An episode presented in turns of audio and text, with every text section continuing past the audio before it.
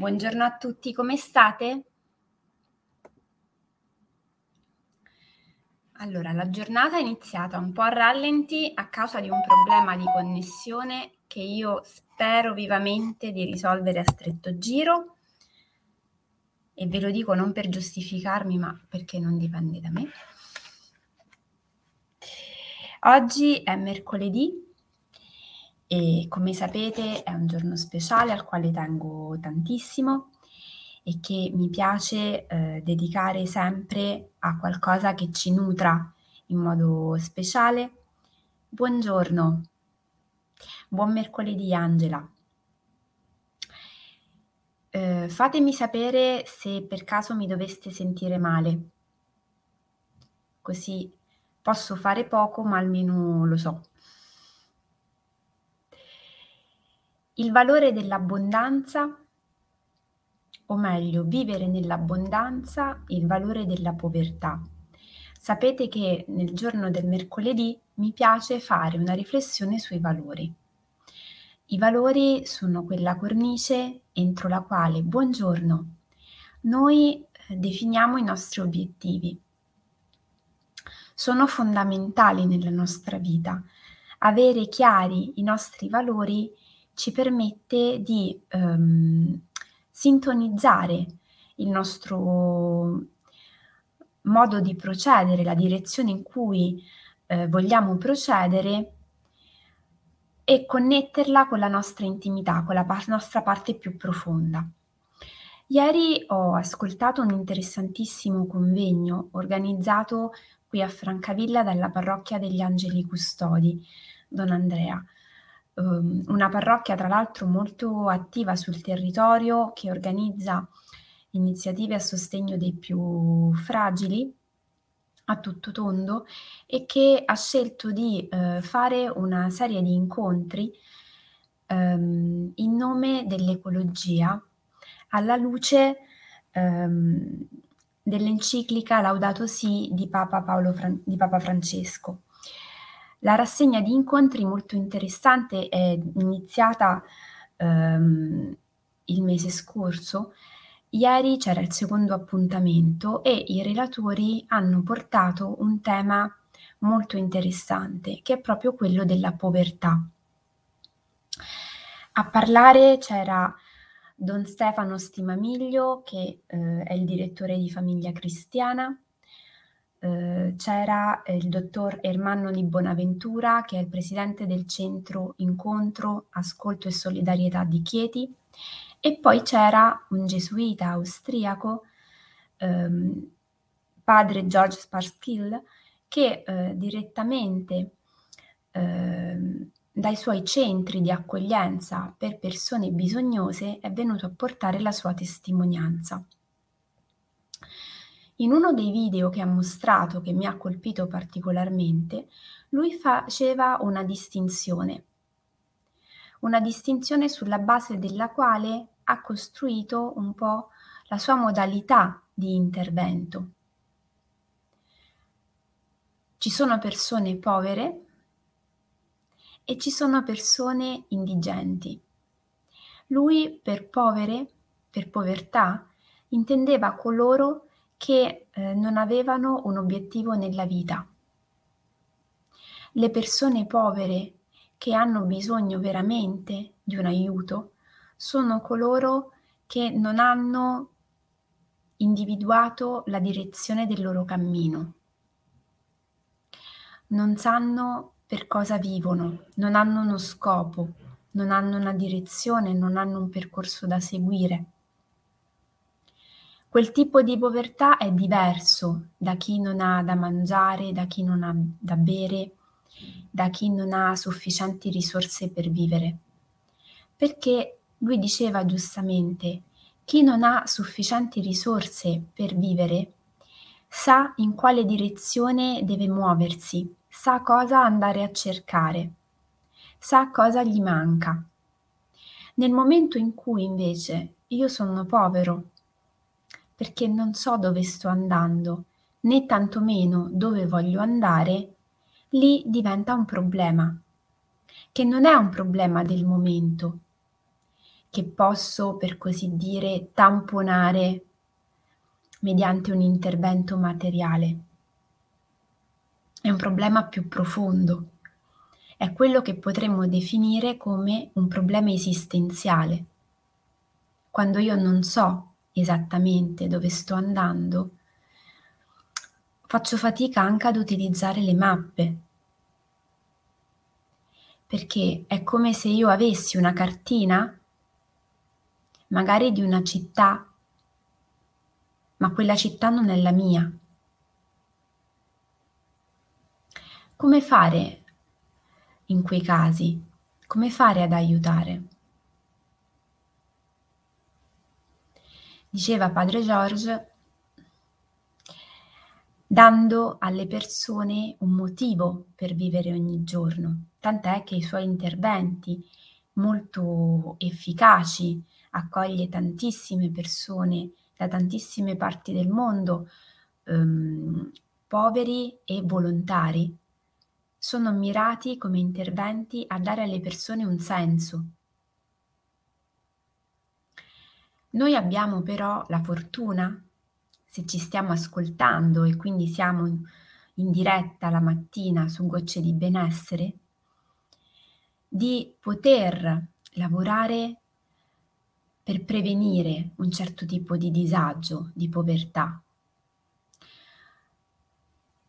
Non sapere dove si sta andando non è qualcosa dal, che si scopre o con il quale nasciamo. È in realtà una condizione che può arrivare da un momento all'altro, quando smarriamo la bussola, in diversi momenti della vita. Non siamo mai, come posso dire, incolumi da questo rischio. Quindi ripetere a noi stessi quali sono i nostri valori, quali sono i nostri obiettivi, qual è il nostro scopo nella vita, è fondamentale proprio per evitare quel tipo di povertà e soprattutto per riconoscere a noi stessi nel quotidiano l'abbondanza in cui viviamo.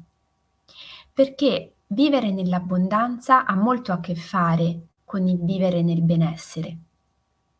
E quando parliamo in questo caso di abbondanza, non stiamo parlando dei beni materiali che ci possono o non ci possono circondare nel quotidiano. Vivere nell'abbondanza vuol dire innanzitutto riconoscere la ricchezza di cui siamo provvisti, fortunati ad avere, relativa al fatto che magari abbiamo un obiettivo. Se siamo qui tutte le mattine è perché qualcosa ci muove da dentro e ci spinge ad ascoltare qualcuno che sta parlando, ad ascoltare, a leggere qualcuno che ci sta invitando a muoverci da una posizione, a trasformare una nostra condizione, a fare un percorso. Vivere nell'abbondanza vuol dire riconoscere prima di tutto la fortuna che abbiamo a voler aprire gli occhietti, a voler usare una bussola per muoverci, a non voler stare fermi. E badate bene, il non voler stare fermi è una grandissima fortuna, perché non è scontato. Ci sono tante persone, soprattutto i giovani, ieri abbiamo affrontato, hanno affrontato e ho avuto il piacere di ascoltare eh, tante riflessioni sui giovani. Ce ne sono tantissimi in Italia che sono usciti dal percorso formativo, non lavorano ancora e sono in una condizione di limbo. Non hanno specifici interessi, non sono inseriti in nessun percorso specifico, sono così, vivono, o per meglio dire sopravvivono, aspettando magari che arrivi una qualche illuminazione. Qualcuno addirittura aspetta che arrivi un qualche lavoro che mh, mm, permetta loro di vivere magari anche nel benessere, nell'agiatezza. E questo è un problema serissimo con il quale ognuno di noi si deve confrontare. Mhmm, mi rivolgo soprattutto ai genitori dell'associazione Bambini e Genitori, perché anche qua noi adulti abbiamo tutti quanti una responsabilità, quella di mantenere viva la fiamma che, ehm, brucia in ogni giovane, in ogni giovane che incontriamo, sia esso nostro figlio, sia esso nostro studente, sia esso nostro nipote o qualunque ragazzo che eh, si affaccia lungo il nostro percorso, perché lui ha bisogno di un adulto che gli dia stimoli, motivazioni per cercare. Saper vivere nell'abbondanza parte dunque dalla nostra capacità di saper dire grazie per quello che abbiamo perché la povertà è sempre dietro l'angolo e um, non è un rischio dal quale noi siamo salvi. E veramente mi sento di dire che um, se abbiamo uh, tutta una serie eh, di beni che soddisfano i nostri bisogni primari, già per quello dobbiamo imparare a dire grazie. Svegliarsi tutte le mattine e fare una piccola pratica di meditazione di non oltre 5 minuti in cui ringraziamo la vita, l'universo, Dio. Ognuno può fare la sua meditazione, la sua preghiera ringraziando chi sente più vicino, ma svegliarsi ogni mattina e ringraziare per ciò che si ha è un ottimo modo per iniziare a vivere nell'abbondanza, perché se io riconosco ciò che mi circonda, ciò di cui dispongo, allora posso veramente riconoscere quello che arriva o che arriverà. Se io invece mi alzo e vivo le mie giornate semplicemente sottolineando la mia mancanza, troverò sempre qualcosa cui a cui non ho accesso, che mi manca in questo momento, per il quale sentire il vuoto, l'assenza, la povertà di qualcosa. La piccola azione quotidiana che oggi mi piacerebbe per l'appunto proporvi è quella di prenderci un tempo per ringraziare. Può essere utile fare ehm, una, un elenco delle cose per cui noi siamo grati, dalle cose più banali e semplici che possono essere per l'appunto una casa in cui vivere, del cibo per mangiare, dei vestiti da indossare, alle cose più sottili, più rarefatte, ma non per questo meno importanti, l'amore di una famiglia, un amico presente che sta vicino a noi e che ci accompagna in un percorso di vita, una, un hobby che ci tiene vivi, un interesse che ci mantiene alto l'entusiasmo. Ringraziare è il primo modo per ricevere. Non bisogna dimenticarselo mai. Ricordarsi qual è il punto di partenza, ciò di cui siamo circondati è il primo modo per ricevere altro, perché altrimenti non ce ne rendiamo conto. E continuiamo a vivere nella sensazione di non essere ricchi abbastanza, di non avere abbastanza, di non disporre ciò di cui abbiamo veramente bisogno, semplicemente perché non siamo consapevoli fino in fondo di ciò che abbiamo e anche della fortuna che abbiamo.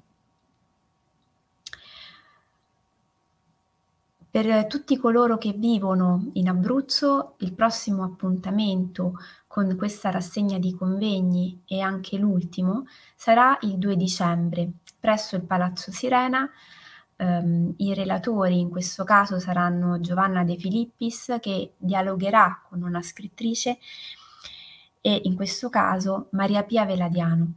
Ve la suggerisco come data perché eh, lo spessore degli incontri che si sono tenuti fino ad oggi è stato veramente eh, elevato e ha portato tante eh, riflessioni mh, sulle quali stare e sulle quali fare un lavoro. Quindi vi invito a partecipare e eventualmente anche a divulgare l'iniziativa per tutti coloro che vivono ehm, da queste parti, anche perché sono degli incontri gratuiti e la cultura nutre sempre. La condivisione è sempre una benedizione perché ci fa crescere, ci permette di cogliere degli spunti interessanti sui quali poi poter continuare a fare un lavoro nella nostra vita quotidiana anche in altri ambiti, perché come sapete noi siamo connessi, non siamo uh, persone che vivono in compartimenti stagni, quindi ogni ambito, quello personale, quello professionale, um, quello del tempo libero, in qualche modo si riflette, si connette con gli altri. Non dimentichiamocelo mai. Questo pomeriggio, per chi è sempre in Abruzzo qui vicino, ci sarà poi l'incontro Ritrovarsi bevendo un tè, in cui ehm, parlerò della nostra relazione con la tavola e con il cibo in una deliziosa sala da tè che si trova a Pescara Centro, con la collaborazione di Cecilia, che è appunto la proprietaria di questa sala da tè molto carina, molto preparata, che mi accompagnerà proprio in questo incontro che sarà per una parte teorico e per una parte esperienziale.